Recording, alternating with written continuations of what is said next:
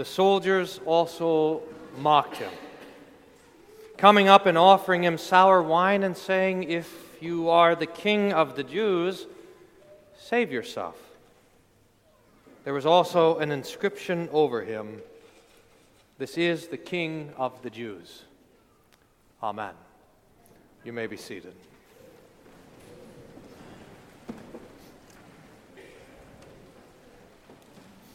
In the name of Jesus, Amen. Amen. Dear saints, there are glimpses of the throne of Jesus throughout the scriptures, the prophets and the apostles, and it is a glorious throne.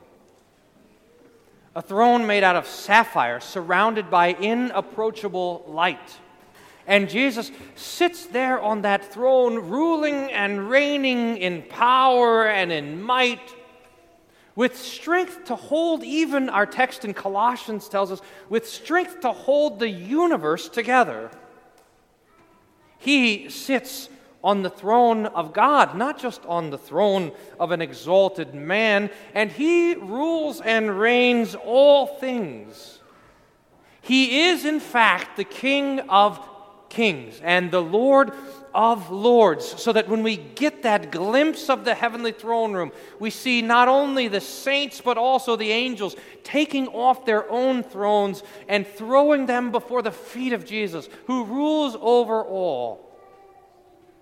Jesus was there before all things. All things came to being through him, so that he is the creator of everything. And not only the creator of everything, but the sustainer of everything. Jesus is the reason that the sun comes up in the morning, that the stars shine at night, that the apples grow on the tree, that you have life, that the molecules don't simply explode. All things hold together in Him, in heaven and on earth, visible and invisible, whether thrones or dominions or rulers or authorities, all things were created through Him and for Him,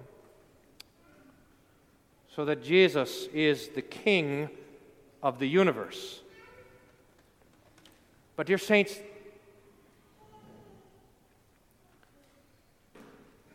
this King is pleased to be crowned with thorns.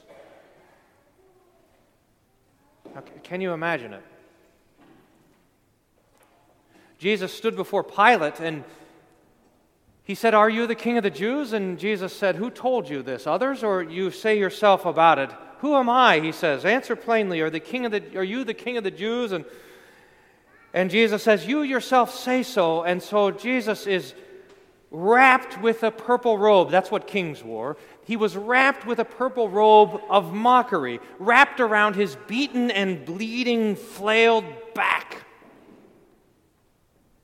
Jesus was given a staff. That's what you would give a king when he was ordained. You would give him a staff. Jesus was given a staff, and then they took it out of his hand and used him used it to beat him and said, "Prophesy, who's striking you?"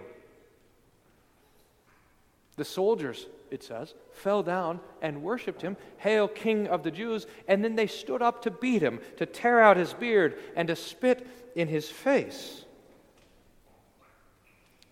And after all of these indignities, Pilate brings out Jesus in front of the people, the crowds, and stands him up there in front of the people with his staff and his crown and his robes and his blood. And he says, Behold your king. The people cry out, Crucify him, crucify him. And Pilate says, Should I crucify your king? And they say, We have no king but Caesar. So Pilate takes a pen and writes an inscription Jesus of Nazareth, King of the Jews. He writes it in Latin and in Greek and in Aramaic. That, that's, by the way, whenever you see the picture of the cross and you see the I N R I, that's what that stands for. There was no J in Latin, so it's Jesu Nazareum Rex Judaicum, Jesus of Nazareth, King of the Jews.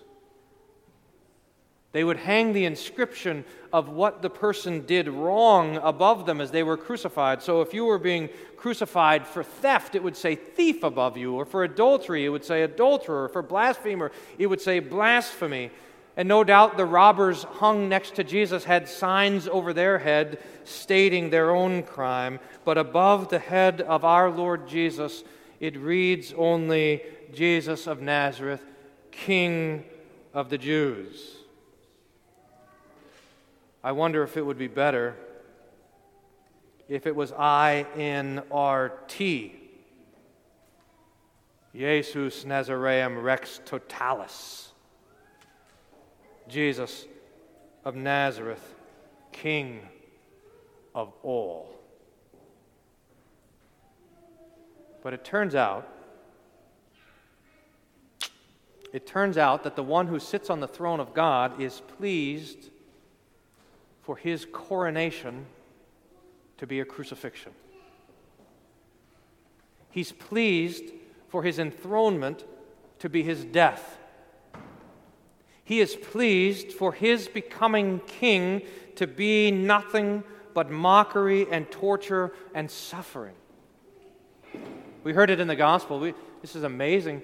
As, as, the, as the people are walking by mocking Jesus, they say, He said he was a king. Why doesn't he save himself? Even one of the men who were crucified with Jesus said, You said you were the Christ. Why don't you save yourself and us while you're at it? But he did not come to establish an earthly kingdom. He did not come to save himself, but to save you. And there's a reason that the coronation of this king is a crucifixion, and it's because his kingdom is the kingdom of salvation. There's a reason why his crown is a crown of thorns with jewels as drops of blood. It is because his kingdom is the kingdom of the forgiveness of sins. Jesus did not come to establish a kingdom for himself in power and might, but he came to establish a kingdom of mercy, a kingdom of the kindness of God, a kingdom of eternal life. So that his king, his kingdom, and his kingship and his coronation look like nothing that we would expect and nothing that we would imagine. Now, here is where the trouble comes in. What if we want a different kind of kingdom? What if, in, what if instead of wanting a kingdom of meekness and mercy, we want a kingdom of power and might? What if we want a different kind of king?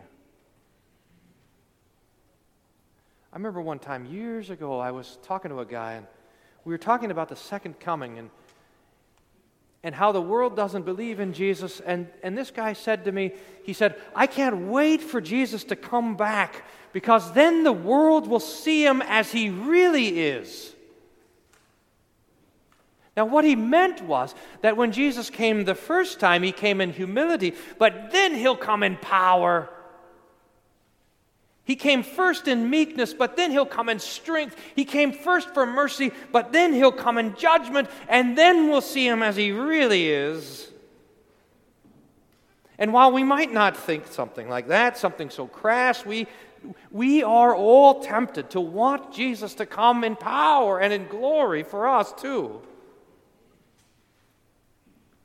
You know those days when it just seems like everything starts to fall apart, and one thing goes wrong after another, and there's bad news after bad news, and there's trouble after trouble, and affliction after affliction, and temptation after temptation, and there's sickness and death, and it seems like it's all around us. And we say, Jesus, why don't you come and perform a miracle? Why don't you come and fix things? Why don't you wear a crown of gold instead of a crown of thorns? Why don't you manifest yourself in glory rather than in weakness?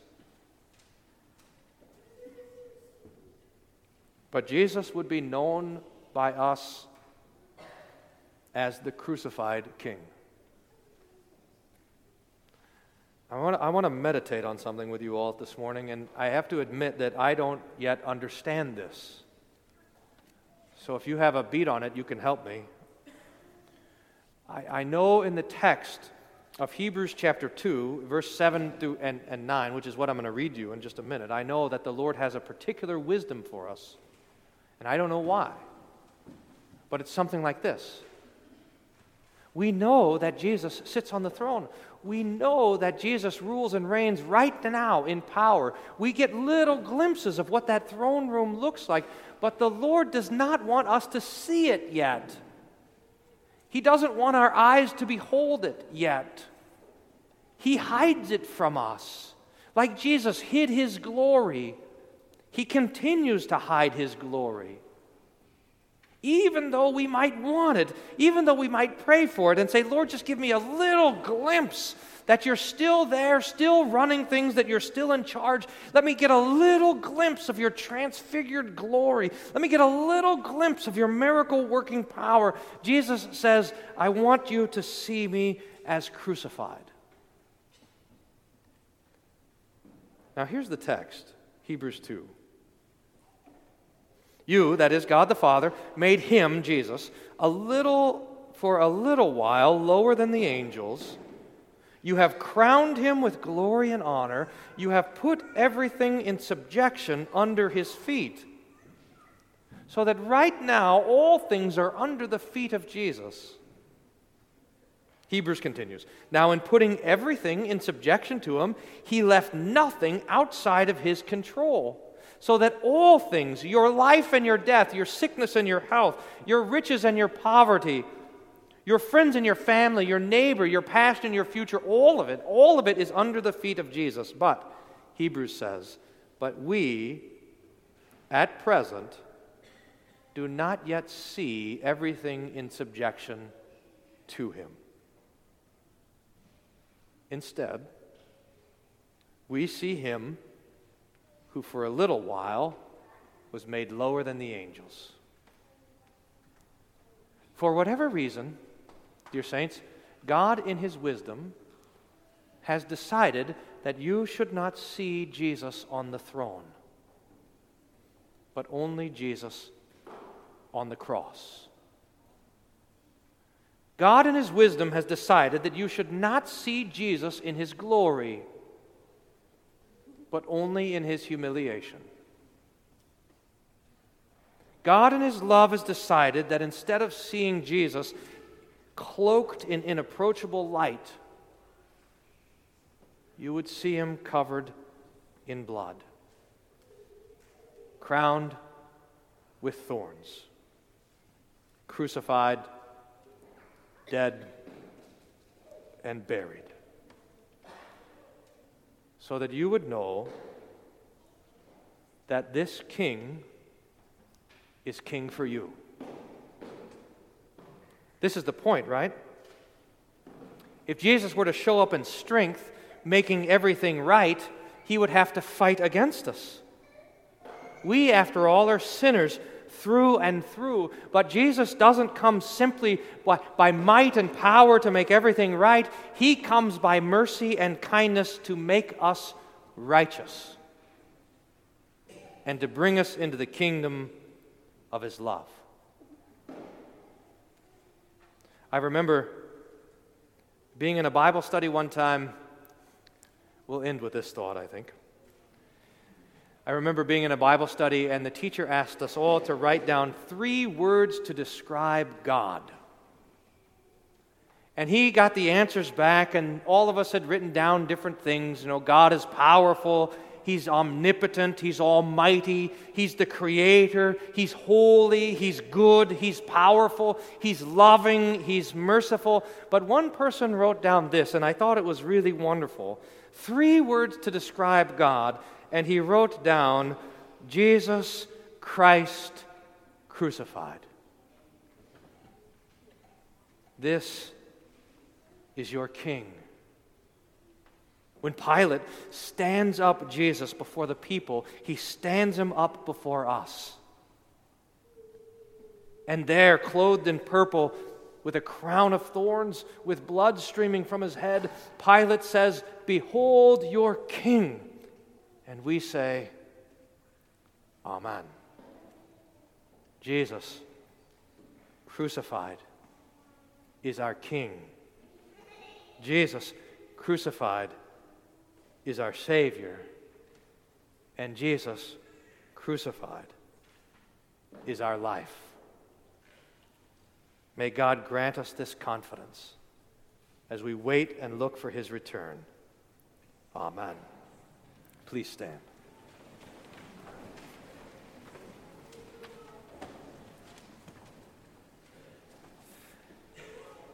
And the man crucified next to him turned to him and said, Jesus, remember me when you come into your kingdom. And Jesus said, Truly I say to you, today you will be with me in paradise. Amen.